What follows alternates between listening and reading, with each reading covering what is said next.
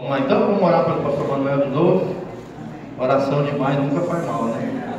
Estenda suas mãos aqui à frente. Pai, no nome de Jesus, usa o teu servo agora, debaixo da unção, Deus, dá todo o teu poder, fala com ele. Nós sabemos, ele é um homem de Deus, cheio do Espírito Santo, uma igreja ungida, abençoada naquele lugar. O Senhor sabe quanto eu amo a ele, a Marcinha, Deus, são um casal precioso que o Senhor escolheu de trás das malhadas para estar à frente do teu povo, servindo ao Senhor no teu reino, fazendo a diferença naquela cidade de Quatro Barras, em Curitiba, naquele lugar, na região metropolitana. Ó Deus, eu te agradeço pelo privilégio de ter amigos de fé, amigos, irmãos preciosos, amigos, ó Deus, que são parecidos com Jesus. O Senhor sabe o quanto eu o admiro como pastor, como pai, ó Deus, como família. Que o Senhor continue usando poderosamente eles nesse lugar e que a tua graça esteja sobre ele, a tua unção, Deus, toque os nossos corações através da sua vida, em nome de Jesus. Amém. Amém. Amém.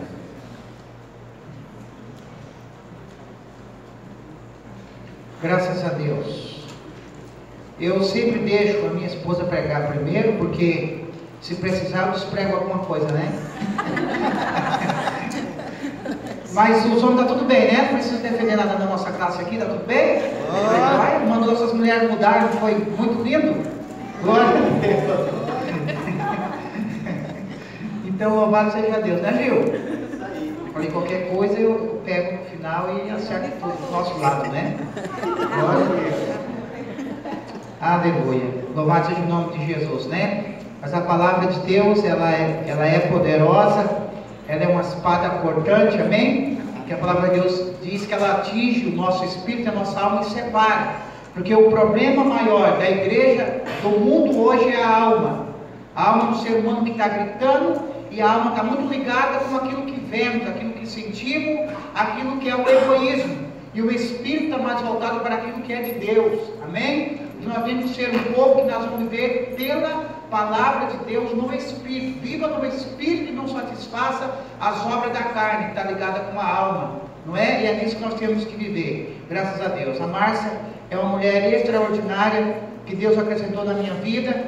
E desde o primeiro dia que eu vi ela, eu já é, tive uma certeza no meu espírito que seria a mulher que Deus tinha reservado para a minha vida. Amém? E, e somos felizes e, e alegres e felizes para sempre. Amém? Glória a Deus. Louvado seja o nome de Jesus. Estou sentindo falta do Cezinha, né? Da esposa dele, a Renata, né? Ah, estou meio desviado. É. Não participar do retiro como esse, irmão, precisa de muita oração, né? Glória a Deus. Mas nós conhecemos um casal precioso ali, o Edson e a Dani, amém? E as suas filhas que são preciosas demais. Nasceu uma amizade ali, amém? E a gente chega aqui parece que vocês estão querendo devorar nós, assim, cara assim, né? Depois você vai conhecendo as pessoas e vai amando e sabendo que temos os mesmos desejos, a mesma vontade de servir o, mesmo Deus. Amém? Glória a Deus. É, Provérbios capítulo 22. O pastor Gil deixou livre, mas que nós falássemos sobre um assunto sobre família e educação de filhos. Então vamos nessa segunda é, parte agora, Provérbios 22, no versículo 6. Diz assim: ensina a criança no caminho em que deve andar, e mesmo quando for idoso, não se desviará dele. Amém? Graças a Deus. Pai, nós já oramos aqui, a tua igreja já orou, o pastor Gil, mas nós te louvamos mais uma vez pelo privilégio de estarmos reunidos aqui para aprendermos mais da tua palavra, Senhor. Faz a divisão mesmo, conforme a tua palavra, do nosso alma e do nosso espírito para que possamos ouvir a tua voz e sermos fiel à tua palavra. Assim nós oramos em nome do Senhor Jesus Cristo de Nazaré. Amém? Queridos, nós temos uma convicção, e eu creio que toda igreja no Brasil e no mundo hoje que realmente quer fazer a vontade de Deus, existe no coração dos pastores verdadeiros um desejo, fazer uma reforma na igreja. Não é verdade? Fazer uma reforma. E essa reforma é bem interessante, que ela é completamente é, diferente de uma inovação. Você veja bem, você tem um sofá na sua casa, hoje em dia não se faz muito isso, não é? Mas você tem um sofá na sua casa E muitas vezes é, nós temos um desejo de inovar, jogamos aquele sofá lá fora, né, irresponsavelmente, como muitos lugares fazem, quatro barras, a nossa cidade faz isso, coloca o nosso sofá lá fora e quer que a prefeitura venha dar um final para ele, não é? Jogamos o lixo lá fora e deixamos que ele se vire com isso. Então, a inovação é isso, você tem um sofá e você joga aquele sofá fora e você compra outro, diferente, completamente diferente, queremos uma coisa diferente. Mas a reforma, isso é inovação. Mas a reforma é você ter um sofá que já está usado. E você leva ele no estofador e você pede que você o reforme outra vez, para que ele volte para sua casa exatamente como você comprou. Isso é uma reforma. Você voltar ao original. Você trocar o que tiver usado já e voltar o que já saiu fora e você voltar ao principal. É muito interessante, mas eu creio que qualquer homem aqui ou mulher que, que vai identificar com o exemplo que eu quero dar para você.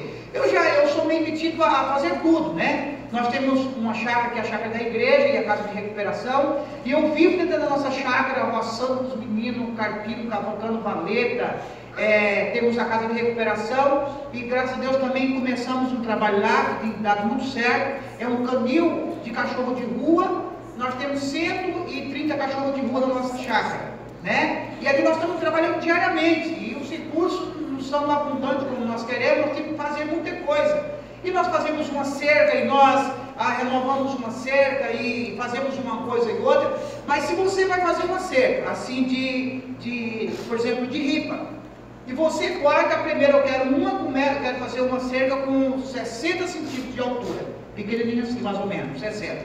E você usou a primeira medida, esse vai ser o modelo. Aí você corta a segunda, a terceira e você vai usando cada vez mais a segunda ou a terceira de modelo. Quando você chegar na 100, com certeza absoluta não vai estar mais igual à primeira. É assim ou é? Você já viu, percebeu isso? Você usa a mesma 60 centímetros, mas usa a segunda como modelo. Depois, se você usa a terceira, se você usa a quarta, lá vai estar diferente. O certo é você pegar aquela primeira e você colocar todas as madeiras como modelo a primeira. Porque se você chegar lá, você vai chegar igual. Se você sempre usar o outro, você, a segunda você vai usar, vai ter diferente no final. Então nós precisamos entender que nós como igreja, como família hoje, nós precisamos voltar aos princípios da palavra de Deus. Não usar os modelos que nos deram no decorrer dos tempos. Porque os modelos que nos deram, irmão, que a ciência, os modelos que nos mostraram são modelos, irmão, que estão fora do modelo original de Deus. Assim como a pastora Márcia falou um pouco para vocês, ela, nós temos é, é, esse, esse desejo no coração, porque nós, de acordo com a palavra de Deus, a própria palavra do Senhor diz que hoje não existe mais grego, nem judeu, todos são filhos. Assim como Deus também não olha para mim, não olha para, para as mulheres, como homem e mulher, Deus olha para nós como filhos. Deus olha para nós e a mulher no tempo de hoje tem que ter esse desejo no coração de ser a, a ajudadora idônea da casa e da família, seu papel, o, seu valor dentro de uma família. E Deus nunca quis que a mulher fosse desvalorizada. Você percebe o seguinte, que todas as seitas e as heresias do mundo todo, quanto mais ela se afastar de Deus, mais ela escraviza a mulher. Você perceba que em todas as nações da terra, lá no meio do povo árabe, para lá, coloca-se uma burca na mulher e a mulher é usada simplesmente como um objeto. Um povo completamente longe de Deus. Mas Deus mulher para andar do lado do homem. Não é? É quando a gente usa esse exemplo. Não, não, Deus não colocou, não fez do, do, do umbigo do homem para que a mulher não andasse na frente. E nem fez da parte de trás das costas do homem para andar atrás. Deus fez da costela para andar junto com o homem. E mas tem que andar junto. Porque quando se a mulher quer tomar posição, de tomar conta, de dirigir, de governar uma casa, uma família, se é fora dos padrões de Deus. É necessário que nós possamos voltar, irmão, ao propósito de Deus. Nós vivemos em uma geração que a maioria da geração cria os seus filhos sem honra. Os seus filhos não dão honra para os pais, não dão respeito. Compreende? A, a respeito de família, nós aprendemos muito com o pai do pastor Giovanni, que é o nosso irmão Giovanni velho, não é? E aquele homem de Deus, ele nos deu muito exemplo, assim, glorioso, nunca vou me esquecer no começo da minha, da minha conversão. que ele diz o seguinte assim, que algumas vezes ele pegou os filhos desrespeitando, né, a Beth, no caso o Gil, e, e, quando eram criança, e ele dizia o seguinte assim, ó, você não pode desrespeitar porque essa é a minha esposa. Você é o meu filho. E eu não espero, e eu não desejo que nenhum homem e nenhuma mulher, e muito menos uma criança, mesmo meu filho, desfaça ou desrespeite a minha esposa, que é a sua mãe. E nós temos que entender que o maior presente que um pai pode dar para um filho, o maior presente que um pai pode dar para um filho é amando a mãe dele.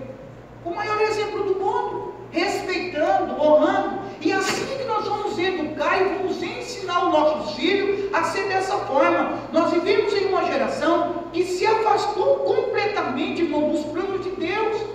E é interessante que quando o diabo ele quer fazer alguma coisa sobre a face da terra, o diabo não, estoura de uma hora para outra, não. O diabo planta uma semente.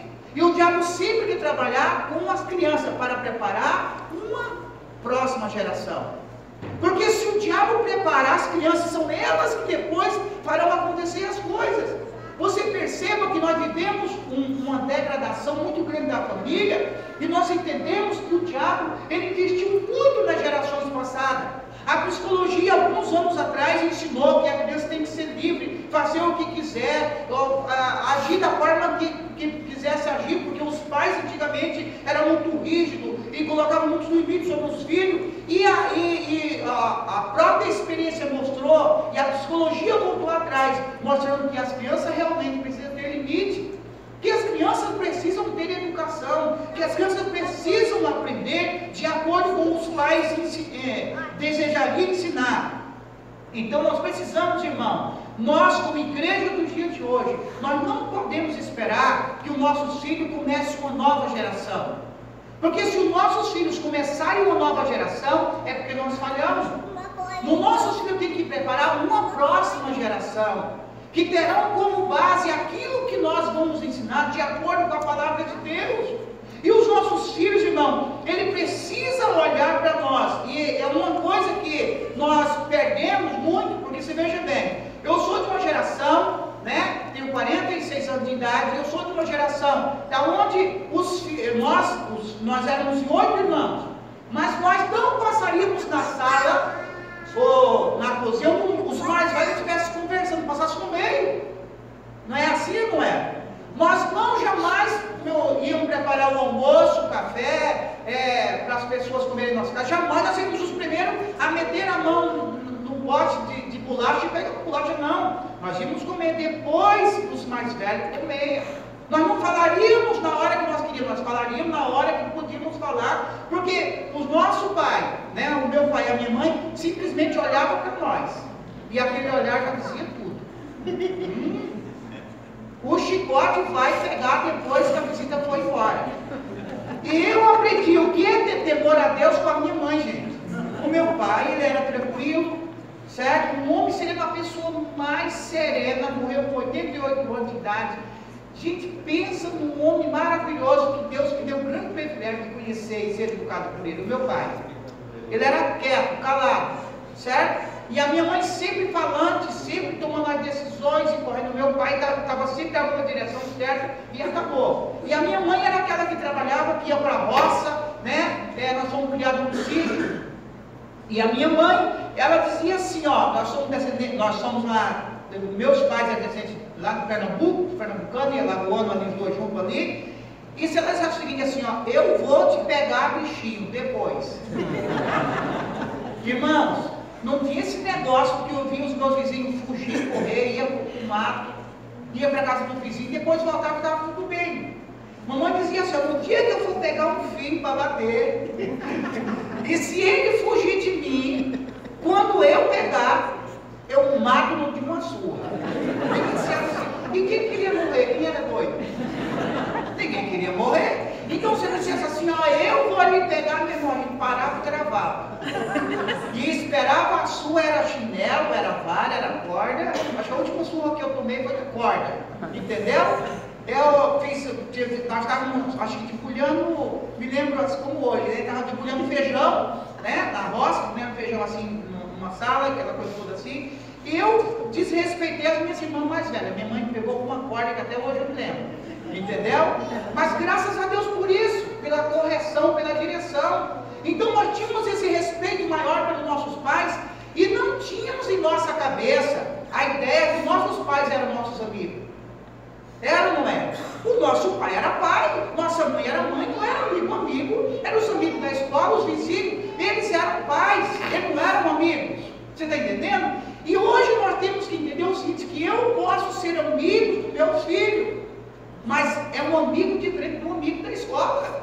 Porque é o seguinte, esse amigo da escola, eles brincam, batem na orelha do outro, não é?